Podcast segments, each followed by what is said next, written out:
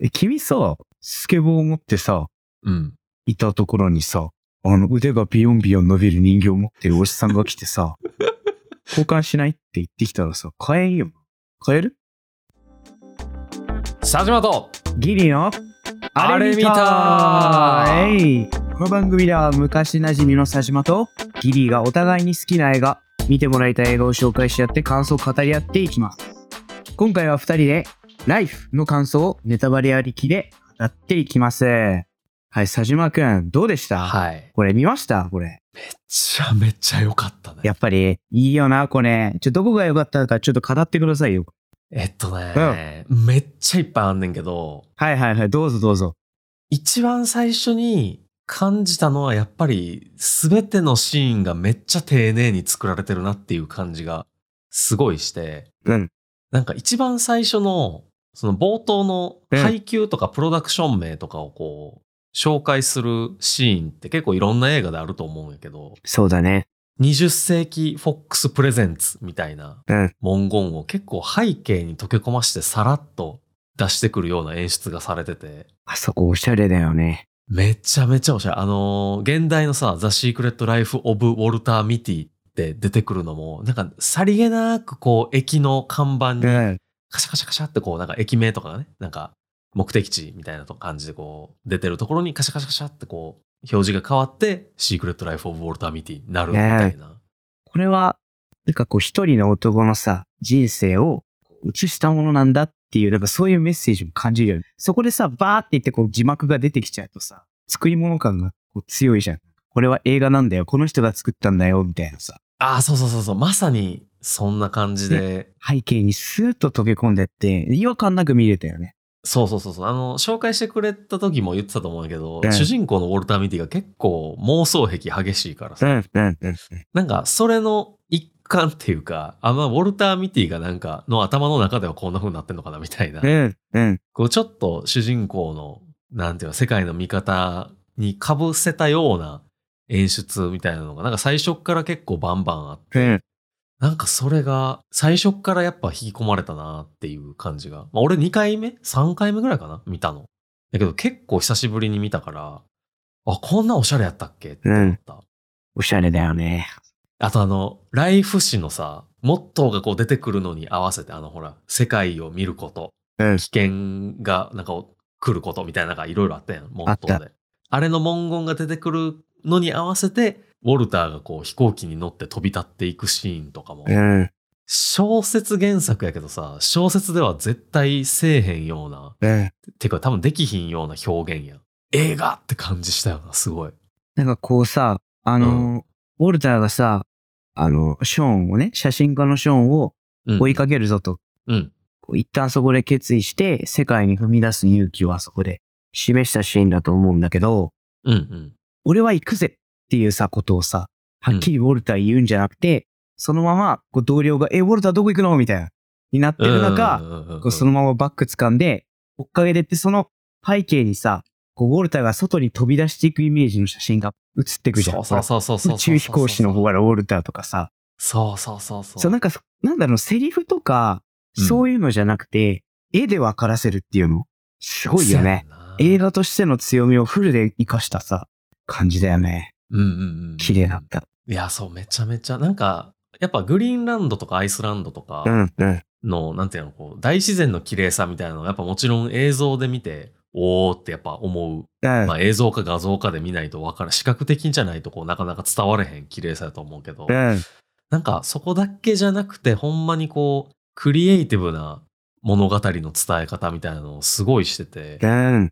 そこがなんかめちゃめちゃやっぱ丁寧やなっていうのを感じたっていうのが一番最初の感想かそうね。な。うん。それがこう、回り回って全体的な絵の美しさとか、そこがやっぱり繋がってくるよね。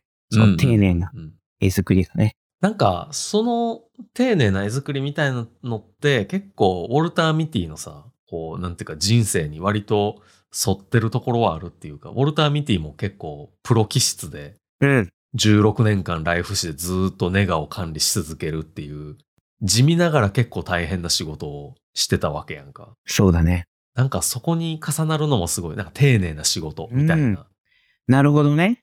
そう、ところにさ、そなっんかか重なるのもすごいいいなと思った。そっかそっか、その考えなかった。確かに、ウォルターの生き方そのものだよね。丁寧っていうのはね。うんうんこの映画がさ、綺麗だなって感じるのは、その絵の良さもあるんだけど、うんなんか、こう、目にも綺麗だし、こう、心にスーって入ってきた時にさ、ういんや、それでもやっぱ綺麗ってならんかった。なんてい綺やー麗な話なんだみたいな。かそうそうそうあの、今の絵作りが綺麗みたいなのって、う。うんーん、なんかなん、なんていう言い方するのが正しいか分からへんけど、結構表面的な綺麗さというかさ、まあそうね、視覚的だね。そうそう、視覚的に分かる綺麗さやんか。ストーリーがある映画やからさ、うん。その物語が美しいからこそ、この視覚的な綺麗さが生きてるっていうのはやっぱすごいでかいなと思う。わかる。そうだよね。うん。ウォルター・ミティのまっすぐさみたいな。うん。そうだね。そう。なんかそのまっすぐに、こう自分がやらないといけないことを全うしようとするっていう、ねなんかめちゃめちゃまっすぐな話なんやけど、うん。でもなんかこう、ところどころに笑えることが起こったり、うん。なんちゃう別にコメディ映画っていうほどコメディではないから、爆笑はせえへんけど結構、ふふってなるそシーンが多くて、なんていうの、笑かしに来てるわけじゃないんやけど、う。うん。なんか、人生ってこういうおもろいことあるよね、みたいな。うん。感じがなんかすごい、ああ、世界って悪くないんやな、みたいなあ、そう、そこね。感じそうが。そうそう。なんか、意外と自分たちが生きてる世界って、いいうんのかもっていう結論に、こう、見た人がなっちゃうから、この映画はすごいと思うんだよねい。やー、そうそうそうそうそうそうそえ、だってこうさ、結構自分もさ、毎日、なんか嫌なこととか、う。うんまあ、その、忙しさとかで息が詰まった時とか、本当にそういう時って、最高にもう気分が悪いのね。はいはい。まあまあまあ、そそうね。世の中のこととかもさ、ほら、うんもう世の中クソだぐらいの感じになってる中でこれ見たとき、いやもう本当にね、効くね。スーッと、スーッと引いてくの、痛みが。本当いに。やー、恐ろしい確かに、俺これ一番最初見た時多分大学生とかで、2回目見直した時も多分新卒でこう働き始めぐらいの時あっうんて、改めて今の年齢になって、こう30近くになってもう一回見うるんとやっぱ別の角度で聞いてくるなって感じするな。だよね。そうそうそうそう。これさ、やっぱりさっきさ、瀬島くんも言ったけどさ、うウォルターっていうキャラクターがやっぱ大きいと思う。だって、結局さ、この話って、うん。すごい歪った見方すれば、ねうん結構、ご都合主義だなって思うところもすっごい頑張って荒さらしてる結構あるんだけども。でもうん、うんうんうんそれを見、たときに、これ全部見たときに、そんなのが全然気にならないっていうか、うんうんうん、ね、嫌味みたいなの全然ないじゃん。それは多分ウォルターがすごい真面目で冴えない男だからだと思うんだよ。あーこれがただぼんやりしてて、さ、なんか会社でにぶら下がってるだけのさ、男だったら、なんでこんな何もしない怠惰な男が、最終的に綺麗なさ、 奥さんみたいな人捕まえて、世界でいい冒険してみたいな感じの目に合うんだっていう、なんかこっちがちょっとさ、嫉妬しちゃうとこってあると思うんだよ。で、ウォルターが真面目だからさ、うんうんうんうんよかったね、ウォルターってなるんだよね。そうやね。そうそれ確かにでかいかも、言われてみれば。そう。なんか待ってる人ではないねんな。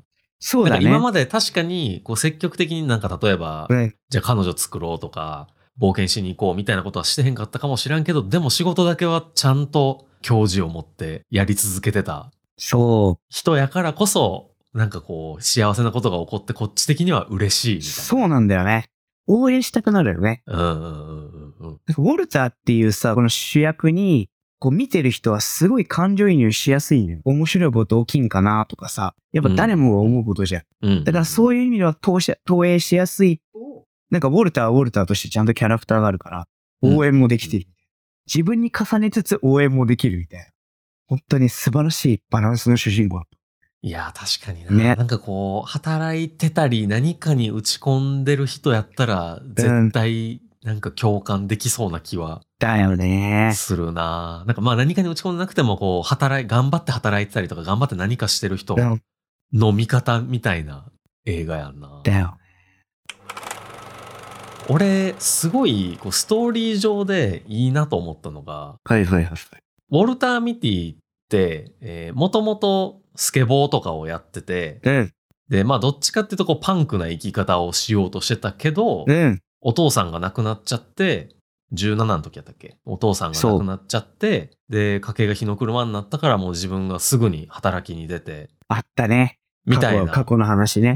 するときあったね。それって、やりたいことを我慢して、やらないといけないことうん。をこうずっとやり続けてるからこそ結構妄想とかもさ、なんか俺こういうことできたのかもしれないみたいな。不完全燃焼感があるんだよね。そうそうそうそうそうそう、あるんやけどさ、なんかそういうのって、こう、結構フィクションの物語とかやと、やり、やらないといけないことから外れて、なんか本当にやりたいことを見つけたりとか、本当にやりたいことをするようになるみたいな話うがすごい多い気がすんねんけど、なんかウォルターってこの映画の中では、やらないといけないことをひたすらやり続けてるやん。うん。最後まで仕事のことをさ、そうだね。してるわけやん。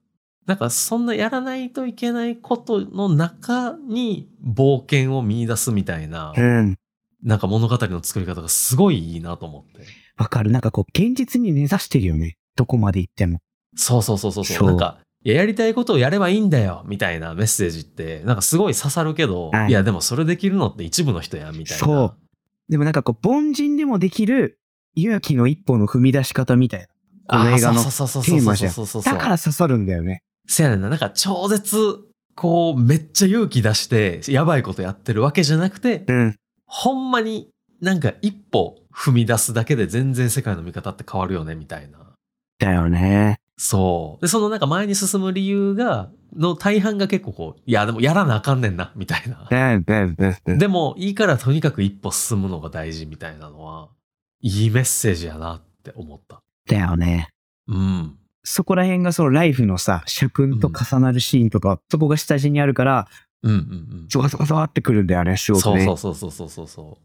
なんかライフの社訓ってさ、なんか世界を見ること、危険が訪れることうん。でなきゃ。危険に立ち向かうことみたい危険立ち向かまあなんか英語やと危険が来ることみたいな感じだったけどな。うん、うん。でえっとなんか壁の壁の向こう側を見ることそう。寄り添うことみたいなのがあってなんかそれってまあ確かにさっき言ってたさなんていうんやろう外の世界に飛び出したら価値観変わるよねみたいなうん、風にまあ普通やったら読めるけどウォルターを見てるとうん。外の世界に飛び出す必要はなくて、見方を変えるだけでこう、今いる環境をより良い視線で見られるんじゃないですかみたいなそうだね。メッセージも含まれてて、なんかすごいいいなーって思った。なんか世界行ったら見方変わるよみたいな感じではない。今いる場所でも見方は変えれるよみたいな感じがすごい良かった。ウォルターのこの人生の中でさ、結局一番変わったのはさ、こう、同僚のシェリルに対してやっぱ踏み出したっていうところがすごい大きいわけじゃん。うんうんうんね、それってやっぱ身の回りのこと。うん。うんうんうん。まあ、世界に飛び出した結果、結局映画的にはそれできっかけを得たっていうところもあるかもしれないけど、うんうんうんうんでもそこが主題ではないよね、これは。うん。いや、あの、シェリルで言うと、あの、うんバーの歌のシーン最高に良かったな。メジャートム、そトムショーさん。ねう。。トム・ショーさんのやつ、いいよスなペース・オーディティ。あの、あの曲めっちゃ好きやねんけど、俺うもんともと。ちゃんとさ、こう、シェリルが、そのシーンの手前でさ、いや、あの歌は、こうこうこういう解釈なんやで、みたいな。ん、うん、うん。話した後にこう、ウォルターがさ、自分のことを勇気づけるために妄想の中でシェリルがその曲を歌ってくれるっていうのがさ、うん、うん。めっちゃいいなって思った。ピュアだよね、ウォルターって本当に。そうそうそうそうそうそう。言ってくれたから、なんか、もともとはメジャートムって、こう、悪口で言われてたわけやんか。そうだね、ヒゲがね。あのそうそうそう。でも、シェリルが、いや、でもメジャートムって実はこう、こう、こういう人だね。なんか、その、未知に踏み込んでいく、すごいいい歌やねんで、みたいなうん、のを言ってくれたのを、ほんまそのまま、こう、うん、再現して、あ、俺、未知に踏み込もう、みたいな。うん。こう、決心をするっていうか、決断をするみたいなのがさ、そうだよね。いや、めちゃめちゃ良かったな、あのシーンは。しかもさ、別になんていうか、こう、シェリルがすごい直接、なんかこう、やりなさいとか、やりなよみたいなの言ってくれたわけじゃなくて、結局ウォルターやねん。なんかそう決そう断そうするのって。そうだね。なんか別にシェリルに、いや、行った方がいいんじゃないまあ、え行ってみたらみたいなのが言われてたけど、すごい勧めてたわけじゃない。おー、行け行けみたいな感じじゃなかったやん。うん、なんかそこがすごい、さ最終的にウォルターがなんかこう、なんていうの、シェ,、まあ、シェリルによく見られたいっていうのももしかしたらあるんかもしれんけど、なんかでもシェリルが応援してくれてるから、なんかでも自分頑張ろうみたいなさ、うん、うん。うん最終的に自分のことを自分で決断してるのすごいいいよね。良かったな、あれは。ただアルコール入ったパイロットのヘリに乗るのは勇気とは言わない気はするけど。 いや、でもさ、乗りかかった船っていうかさ、 ここなんだみたいなさ、のがあったんじゃねえかな、いややっぱり。いや、そこででも常識が働いてるようではやっぱ良くないんかもしらんな、もしかしたら。そうだね。俺はメイジャートムにはなれへんのかもしらん。そうだよ。あの、その後だってね、サメと戦って勝ってるからね。勝ってたな、確かあにの、。スーツケースでサメを殴ってる。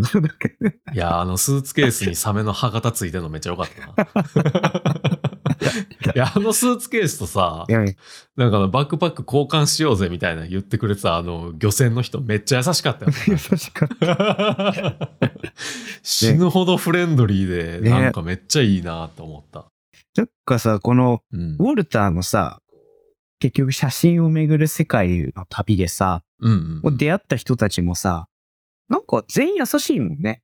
あ、そうそう、それもめちゃめちゃなんかう、ん。いい世界やなって思った。いや、周りの人がなんか、まあ大なり小なり何かしら善意を持ってすごい接してくれてたのが、うん、すごい印象的で、まあめっちゃシェリルももちろんそうやし、うん、ヘリのでっかい人もそうやし、うん、まあさっき言ってた漁船の人もそうやし、あのホテルから追いかけてきてくれた人おったやんあの、うん。あ、いたいたいたいたいたいた。そう、あの火山、火山が噴火するからみうたいなんで、ん、あとやっぱあの e ハーモニーのね、あの出会い系サイトの。あ出会い系サイトのあのそうそうそうそうそうそうそう。ウォルターのあれじゃ担当者みたいな人でしそょ。うそうそうそうそうそうそう。とかもさ、なんか、なんだかんだやっぱ、まあ、ウォルターがまっすぐやからっていうのもあると思うんやけど、すごいいろんないい人に出会っていってさ、っう。うん。ていうのがなんかすごい良かったよな。なんかこの映画のさ、こう基本的な、こう世界観として、うん。やっぱ世界っていうのはいいものなんだよ。結構優しさに溢れてるんだよっていう前提があるから、うんこ。う世界を知ろうって壁の裏側を覗いたら見えるのは人の善意なの。うんうんうんうん。そうだか。ら見ててこっちも、あ、いいってなる。確かにな。なんか悪いとこを見ようと思えば、いくらでも悪いとこ見れるけど、そうね。なんかこう善意を見に行くっていうかうさ、ん。善意を探しに行くみたいなのって確かに、こう、こっちから積極的に行かんとうん見。つけづらいところなのかもしれない。言われてみれば。なんかあの、出会う人たちもさ、うん。見るからに、あ、いい人そうっていう人ばっかりじゃないじゃん。これさ、あの、酒場でさ、ヘリ飛ばしてくれた人だって最初なんか浮気して女房に逃げられ て、その八つ当たりで、あの、酒場に情報を求めに来たウォルターでさ、殴りかかってきたりしたじゃん。だいぶうざがらみしてたもんな。うざがらみしてたこの歌、歌えよ。そうそうそうそうなあつ っそうそう。てなんで歌えへんねん。この歌、俺にとって大事やねん、みたいな。でしかもさ、ウォルターが知らんがなしょうがないから歌ったらさ、オッチだからさ、真面目に歌えって言って さ、殴り出すじゃん。やばいよな、あいつ。やばかったな、あれ。普通だったら全然仲良くなれる気しないけど、でもそこはウォルターがさ、まあいろいろうまくやってさ、うん、結局なんかめちゃくちゃ仲良くなっちゃったしさ。でもなんかそれもさ、ウォルターがさ、なんていうのこう、自分の仕事がこれで、自分の目的はこうで、だからそれを全うしないといけないっていうのを説明したら、うん。っおーじゃあ手伝おっか、みたいな。てなったんだよね。そうそうそうヘリ飛ばそうか一緒に乗るかいみたいなね。そうそうそうそうそうなってたなってた。なんかやっぱそこうがんめっちゃ、まあ、さっきから何回も言ってるウォルター・ミティのまっすぐさみたいなのがさ、こう周りにいい影響を与えるっていうか、そうだね。みたいなのやっぱあるよな。こう、これをしたいって周りに言うことってすごい、実は大事みたいな。あ、そうね。うん。えちょ俺もさ、あれやからな、なんか、プレステ5欲しいってめっちゃ言ってたら、う ん。なんか、ここに売ってたよって、なんか他の人が教えてくれて結局買えたりした もん。これはウォルター・ミティの法則だ。いや、確かに俺も、うんツイッターとか、あの、他のね、ポッドキャストの漫画760とかで、あの、メダロット好きです、好きですって言ってたら、メダロットのアニメ再開した時に、うん。真っ先に DM くれた人がおって、うん。今週から YouTube で配信するらしいですよ、みたいな。なんか君があの話的にさ、もっとスケールのでかいこと、なんか家にメダロットが届いたとか。 そ いうやいう。いや、でもなんかこう、周りに好きですとか、これなんかこう、追ってますみたいなのとうんか、なんかこう発信するのってやっぱそういう意味でも大事なんやなって思そうだね。う。うん。結局こう自分をさ、開示しないとさ、こう世界も自分、ね、に向かって情報を開示してくれない。そうそうそうそう。分かり合うってそういうう。ことだからね。うん。そうやねんな。なんかこっちが開かないと向こうも来てくれないみたいなのは絶対あるよな。ライフの社訓もね、分かり合おうって書いてあったからね、おそうや互いねを。んな。めっちゃいい人がバンバン出てくる中うで、ん。唯一あの、ヘンドリクス。うん、ああ、あの、く首を切る人ね。そうそうそうそう、ライフ誌に、まあ、こう雇われて、あ、親会社から来たんやったっけ なそうそうそうそうそうそう。やったっけなそうそう。で、あの、みんなのこう、レイオフしなあかんみたいな。ん、うん。でリストラせなあかんみたいな役やって、なんか最後まですごいうん、嫌なやつ感出てたけど、まあでも最終的にこう、ウォルター・ミッティにさ、こう、バーンって言われて、うん、ちょっとす、こっち的に、見てるこっち的にはスッキリするみたいな。うん、なんかでも、あいつはあいつでめっちゃいい役やったなと思って。うん。なんか見終わった瞬間は、おー最後にウォルター・ミティ言ったったで、みたいな。かっこええな、みたいな感じだったんやけど、なんかよくよく考えるとさ、あの、ライフ誌の、えー最終巻、うんもう廃刊するって決まって、えもうこれで最後ですっていう巻の表紙うん、の決定権ってヘンドリックスにあったっぽい感じやったやん。うん、うん、うん。責任者的な。で、最終的にウォルター・ミティに、うん、なんかお前、まあそういう嫌な役回りの職かもしらんけど、お前自身が嫌なやつになる必要はないんやで、みたいなうんうん。言われた後にさう、ん、多分ヘンドリックスって、まあネガ渡されてるから、ちゃんとネガを現像して、そこにあの、人生の真髄を見出して、多分掲載を決めてるうん、わけやから、なんかあの後のテッドにも心境の変化があったんじゃないかな。そのウォルターに言われた後にね。のテッドにも、あーヘンドリックスにもあの心境の変化があったんじゃないかなって思うとなんかね熱いなって思う。あの最後の巻の表紙にあの写真がちゃんと来てたって思うの。あーっていうのは。テッドはテッドでさ、うん。自分の仕事っていうのに一応ちゃんとやってただけじゃん。そうそうそうそう。不採算事業を切って、うんそれに伴って人員をバスバス切っていかなきゃいけない。うんうんうん。断固とした感じでね。そうね。そうそうそう。だから、そういう意味ではテッドも、まあ仕事を全うしてた人だと。でもうんうんうんウォルターはその言葉とか、生き方とか、あと写真に写ったね、メッセージだったりとかで、うんうんこうやっぱ来るものはあった。だからそういう意味でも、やっぱりテッドはテッドでさ、こう全然人の話が入らない、分からずやってるわけじゃないんだなっていうのが分かるよね。そうやねんな。そこもいいよよね。結そう局そこういつそうそうもさ、悪いやつじゃないじゃん。せやねんな。なんか、まあ、物語の中では 悪いやつのまんまやねんけど、でもよくよくそういうね、細かいところ拾っていくと、うん。こいつも悪いやつではなかったんかもっていうのが、そそう。やっぱあの、レイオフする役回りやから、なんかああいうキャラクターでいることの方が楽なんやろうなとは思うねんな。う。そうね。すごい。仕事がしやすいんやろそううなってそいうそうそうそう。なんかやっぱこう、嫌われ役ってさ、迎合しちゃいけないみたいな。うんここでなきゃいけないみたいな。あったりするじゃない、やっぱり。で考えるとやっぱテッドもテッドでさ、かわいそうな役回りだなっていう感想が出てくるよね。せやねんな。めっちゃいいんですよ。いやー、そうだからなんかテッド・ヘンドリックスもめっちゃ改めて考えるといい役やったなーいい役だったねていうのに今回初めて気がついた。大人になるとさ、わかるよね。うんこう役回りに応じて自分のさ、こう仮面というかね、うんペルソナみいたいなのを付け替えていかなきゃいけないっていうのはさ、やっぱあるじゃない仕事してるとどうしてそうも。ね、そうね。ちょっとラストシーン触れていいですかラストシーンいを。。いいですすかもうあの、ちらほらここまででね、あの、うん語ってはいるけど、うん。どうですかあのラストシーン。いやー、もう、ツーって涙出た。出るよな。なんかあの、うんこの、この涙って成分何なんだろうって。なん か、かなんかね、泣かしたるでーっていう感じで、うん。 その煽りを受けた涙でもないし、うん悲しくて出てる涙でもないし、嬉しくて出てる涙でもない。何なんだろう、この多分これデトックスだと思うんだよね、これ は。なんか出てんだよ、俺体からよく出て。 え、ってことは、うんめっちゃ汚い涙ってことそれ。中身は。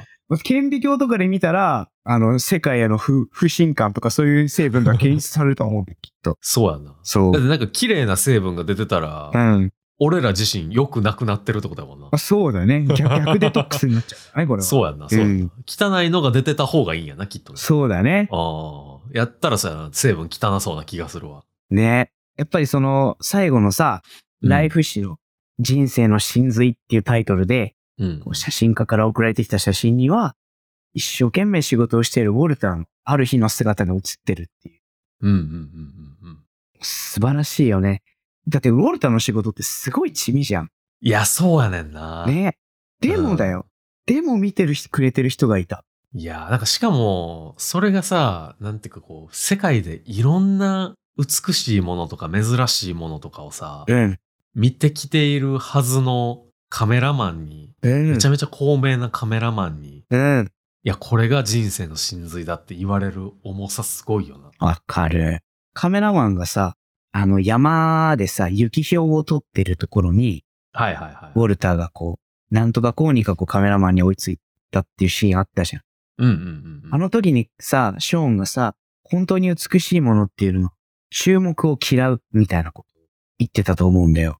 あー、そうね。英語やと、美しいものは注目を自ら集めようとしたりしないって言ってたかな。そっかそっか。それがこう、なんかこう、ひ雪氷っていう美しい生き物がなかなか人前に出てこない理由みたいなところで紐付けられてたけど、でも、それはウォルターにも言えることだと思う。うんうんうんうんうん。やっぱり、ショーンの目には、ウォルターのその働きぶりっていうのは美しく映ったんだろうね。俺にも映った。そうそう。やっぱその最初に言ってたあの、やりたいことやってるのもまあ確かに輝いて見えるけど、やらないといけないことをちゃんと突き詰めてうん。やってる人も美しいっていうのがいいよね。いいよな。心に染みるよな。なんかこう、働いてるとさ。今さ、こう、うん誰でもさ、情報発信できてさ、動画の配信者とかでさ、う好きなことをして生きていくなんて言葉もさ、ちょっと前にこうメジャーになったりしたじゃない。はいはいはやっぱ華々しいじゃんね、そういう人たちってすごい。く。そうね。そうね。ね、すごくいいし、こう、稼ぐ人はバーって稼いでリッチに一気になっちゃったりとかしてさうん、うんもうわかりやすくすげえってなるけど、うんうん。でもそういうのとは違ったところに、これは焦点を置いてるんだよね、この映画。うんうんうんうん控えめな美しさというか、そう、秘めた美しさというか、本当にそういうところに焦点を当ててるから、映画はいいなってなる。いや、そうやね。なんか、ほんまに特別なことをすごいしてるわけじゃなくても、うん。まあ、なんていうんだろうな、美しくなれるというか、そうね、一歩踏み出せばね、評価される時もあるみたいなあるよね。のがなんか、やっぱサラリーマンとして働いてると、来るよね。しみるな。なんかこう、 なんだろう、自分の今の生き方とかっていうのは、まあ、そこまでもしかしたら悪いもんじゃないのかもしれないとか、 そうそうそうそうそうそそううちょっと見方変えればもっともっと気持ちよくな、気持ちよく生き生きられるのかもしれうんうんうんうなん。い。そういう希望を与えてくれるよね、やっぱすせごやくね。んな。やっぱなんかあの最後のウォルターの普段のそのし仕事風景みたいなのをさ、こう出すシーンも、うん。それまでのシーンをいろいろやっぱ見てると、うんめっちゃ意外かっていうとそうでもないやん。うん、うん、うん。なんか、あ、やっぱそうやんな、みたいな。うん。やのになんか涙出てくるっていうか、俺なんか、俺なんかだってさ、3回目やから知ってるのよ。財布の中にそのフィルムが入ってたことも、うん。最後、ウォルター・ミティの姿が出ることも知ってたのに、なんかお母さんが財布出してくれたところでやっぱ泣いたし。お母さんもいいやつやねんな。本そ当にな。ウォルターそうやがねんな感情的になって捨てちゃった財布をさ、取っといて。う。そうそうそうそう。いいやしかもね。なんか当たり前のように出してきてくれた。なんか忘れてたからさ、みたいな感じでうん。あれがなんかめっちゃ、で、最後も、最後は最後で、あ、やっぱウォルターやんなっていうのがなんか、うん。ちょっとなんか、音楽でめっちゃ壮大にって感じではなく、地味にさらーっと出てきて、本人もやっぱすごい嬉しいけど、いやでも恥ずかしいから、うん。後で買うよ、みたいな。 そう、ちょっとはにかんでるから。そうそうそうそうそう、あれもめっちゃ良かったな、なんか。え、でも、横のヒロインがすごい結構はしゃいでる。うんうんうんすごいあな、たよ、みたいな。うんうんうんあなたが表紙なの、みたいな。うんうん。でそのヒロインのそのなんか可愛い喜び方とかもさ、ちょっとフフってなるよね。で、ウォルターはウォルターではにかんでるし、せやねんなこいつら本当お似合いだな、みたいな。幸せになってほしいなって思うもんね。最後あの手つなぐだけっていうのがまたな。そう。もう、ピュアだよね。もう。いや、めっちゃよかった。そうそうそちょ、ちょっと恥ずかしそうにしながら手つなぐだけっていうのがなんか、そう。ウォルターやなーって感じがしても、最高によかったな。でもその手をつなぐっていうのがさ、ウォルターにとって一体どれだけ大きな一歩なのか。そうそうそうそう。っていうとこだよねそうそうそうそう。綺麗な終わり方だよね。いや、めちゃめちゃよかったね。うん。出涙出てくるわ。てくるよね。本当にね。で君も汚いものが出ましたね。結構ね。いや、めっちゃ汚いもんばっかり出たな。もうこの映画見て。ね。うん。そう、まあ明日からね、やっぱこう見ると、まあちょっとね、毎日が少し鮮やかに、そうね。うん。生きていけるなって気がしてくる。うんそういう映画で俺は思ってて、君も相関してくれたの。嬉しいっす。あと、めっちゃ細かい話していいいいで。ストレッチアームストロングおったやん。あの、腕引っ張る人形な。そうそうそうそう左右からなそうそうそう。はいはいはいはい。あのストレッチアームストロングとさ、おう。スケボーを交換したシーンあったやん。のああったあったあったアイスランドかなあれうん。は。あったあった。アイスランンドか。それうでんいいんだと思ったの。いや、そうそうそう。俺もさ、いや、スケボーの方が圧倒的に高いやろと思ったんよ。うん。でもなんか、ウォルマートって、なんかアメリカの、まあ、スーパーみたいな感じなのかなうん。で、なんかそのオンライン販売みたいなのをしてるから、そのサイト見てみたら、ストレッチアームストロング45ドルぐらい45ドルして、で、スケボーが、スケボー多分ピンキリやと思うんやけど、うん。あのーアイスランドの子供が持ってたロングボードで、うん。だいたい30から50ドルぐらいやって、うわ。意外と、意外と釣り合ってるの。意外と10日交換やったんやと思って。 なんかちょっと後で調べてびっくりした。っていうか、ストレッチアームストロング高ないと思った。え、君さ、え、おうなんか、スケボー持ってさ、うん。いたところにさ、うん。あの腕がビヨンビヨン伸びる人形を持ってるおじさんが来てさ、 交換しないって言ってきたらさ、買えんよ。買えるいやど、どんだけスケボー気に入ってるかによるかもしらん。わあ。いや、もうなんかスケボー持ってるけど、これ3人で遊ばれへんしな、みたいな感じやったら、ストレッチアームストロングの方が多分三4人かな、多分あの手と足も伸びるから。やい、 4人で引っ張れるやん、多分。最大。っやい。て思うと、ストレッチアームストロングの方がいいんじゃない あ、これなんかね、スケボー滑らん佐島くんに、スケボーっていうのを例えを出した俺はね、ちょっと悪いの。え、じゃあ、え、なんだろう、君が大事にしてるものって何ヒゲヒゲとかえヒゲ絶対譲らんよ、そん なん。あの、ストレッチアームストロングとは無理。ヒゲとは。ストレッチアームストロング上げるから、ヒゲ剃ってって言われたいや、ら、抜かせてじゃないんです。あ、抜く、 え、抜くのってだって痛いやん。 なんで俺がそんな犠牲払わなあかん絶対嫌や、そんなん。やっぱそうしたビチビチって。それはさすがに45ドルでは売られへんな。そっか。まあでも普通買わんよ。交換せんけど、まあでもうん10日交換だね、実は。ちゃんとお金で計算するとね。実はな。うんまあでもなんかアマゾン、日本のアマゾンやとストレッチアームストロング8000円ぐらいしてたけどな。高くない円安よ。円安インフレがもうダブルパンチで来てんのよ、多分こういうと ころに。ストロングアームストロング。ストロングアームストロンストレッチグ。アームストロング。 ハガレンが、ハガレンがよぎったと違う違う。ストレッチアームストロングね。そうはそういはそういそうそうそうそう。ちょ、ちょっとした電動歯ブラシと同じやね。いや、そう、だからまあ、スケボー、まあ、スケボー日本でどれぐらいするか分からへんけど、まあ、8000円すると思ったら、まあまあまあまあ、意外と、ええんかって思った。いらんやんだよね。まあ、みたいなことを調べてた時にい、や、パッと見つけた、すげえトリビアみたいな感じやねんけど、うんこれさ、なんかもともと原作小説って言うてたやん。はいはい。言っ確てかまにした紹ね。介会で。うん。言った言った。実写映画も一回あって、うん。 1947年うん。うん。に虹をつかむ男って放題でうん。あって、プライムビデオとかでも見れるみたいやねんけど、その映画のプロデューサうん。ー、1947年の昔の映画のプロデューサーは、うん。プロデューサーの息子が今回の映画のプロデューサーやってるらしくて、あ、そうなんだ。なんか熱いやんって思った、ちょっと。つながりがね。そうそうそうそうそう。っていうトリビアでした。なんか原作のさ、その虹をつかむ男はさ、確かに主人公はウォルターでうん。空想癖があるっていうところは一緒なんだうんうんよ。うんうん。でも、その空想、この場面が結構限定されてて、車の中でパワーが強い、こう、めっちゃ渋滞がでかい奥さんと、はいはいはい。こう、ひょろひょろのウォルタほうほうほうのが言うてたね、言うてたねー。。そうそうそうそうそう。うんうう。ん車の中でさ、お嫁さんに虐げられながら運転してて、はいはいはいはい。その現実から逃れるように、いろんな妄想をしていく。うんうんただそれだけの話っていう言い方も良くないけど、まあ、うんうん。そこがメインの話やねんな。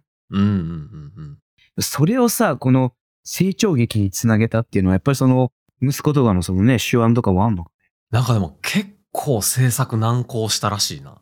なんか難航するとさ、最終的に意味わからんのができたりとかって結構あるじゃん。そうね。何がしたかったのかわからなくなっちゃった途中で、みたいな。うんうんうんうん。これは、じゃあすごいんだね、難航したの。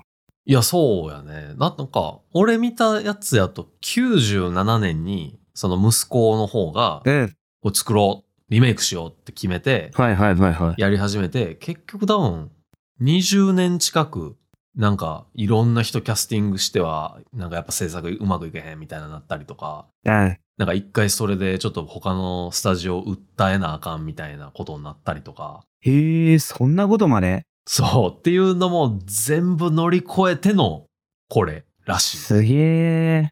そうそうそうそうそう。で、こんな綺麗にまとまった綺麗なものができる。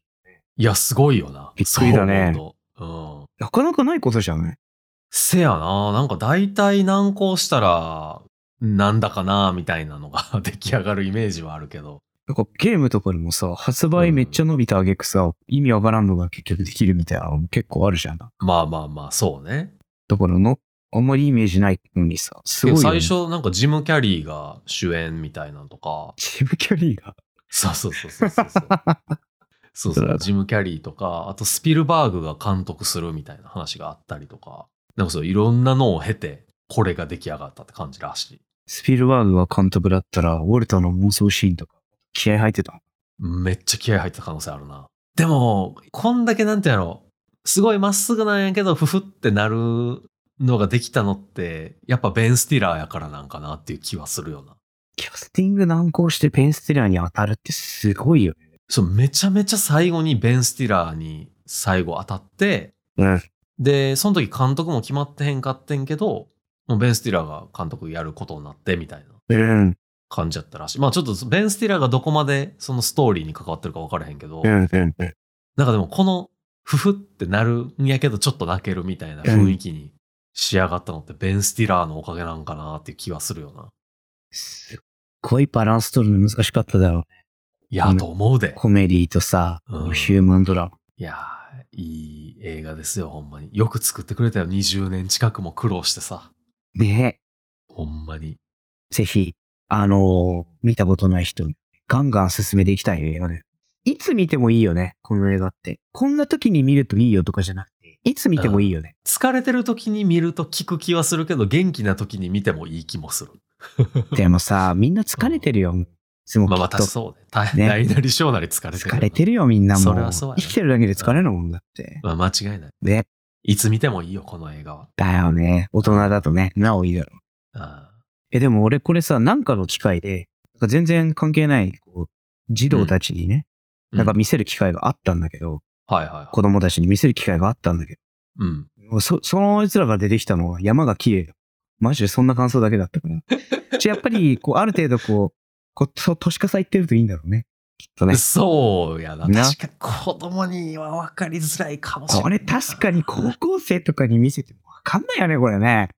多分。なんかあんまりそうね、なんかあの、年齢でくくって分からんやろうなって言いたくはないけど、確かに難しいかもしれなあい。、わかるわからないね。よくなかった。ここまで染みるか染みないか。そうそうそうそう。だねしみるしみないで言うと、そまあまあ高校生でもね、いろいろ苦労してる人はいるやろうう。か ら。そうねなん。か疲れてたりとかすると、うん、あるかも。なんか部活に打ち込みすぎてみたいなさ。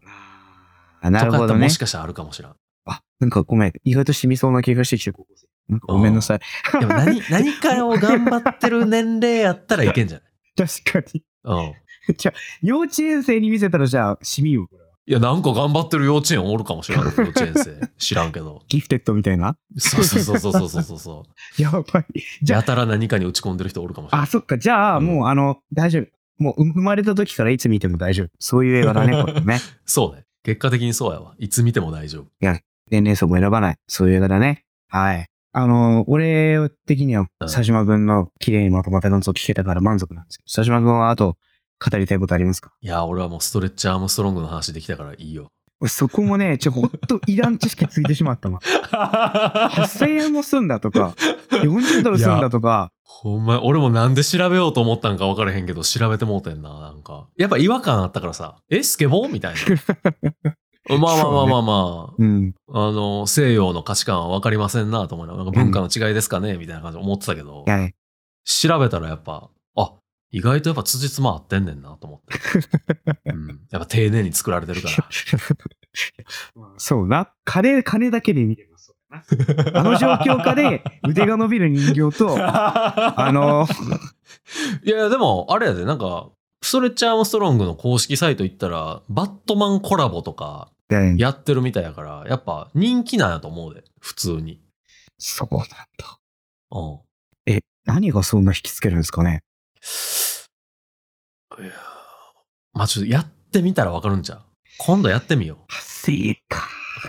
君半分出してくれ るいい半分出してくれるじゃん、これ。せやな。 4000円だよ。4000円って、そうか、なうんん、か、どっかの食べ放題いけちゃうぜ、これ。せやな。しかも映画にしたら2回見に行けるしな。うわ、おっきいわ。きついな。そう考えると。まあでもちょっと、まあ、そこだよね。このう「んライフっていう映画を理解する上で、最後のピースは、このストレッチ・アームストロングそう。の良さを、まだ俺たちが分かってない。せやね。なんかそこ、そこさえ理解すればなんか、もっとライフ楽しめる気すんねんな。こ俺と君うでん、腕をね、左右から引っ張って、うん。一通り引っ張った後、これはね、スケボーと交換しちゃってもしょうが ない。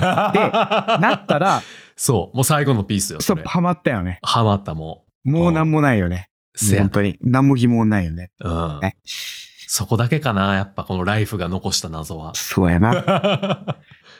じゃあ、おうまあ、そこはね、後々の課題で取っておいて、おういつか叶えよう、これは。今回はこんなとこにしときますか、じゃあ。そうですね。じゃあね、あのー次回は、うえーん、佐島くんの方から、えー何か映画をね、ネタバレなしで紹介してもらおうと思ってます。はい。ありがとうはい、じゃあ皆さん聞いてくれてありがとうございました。ございました。またねバイバイ。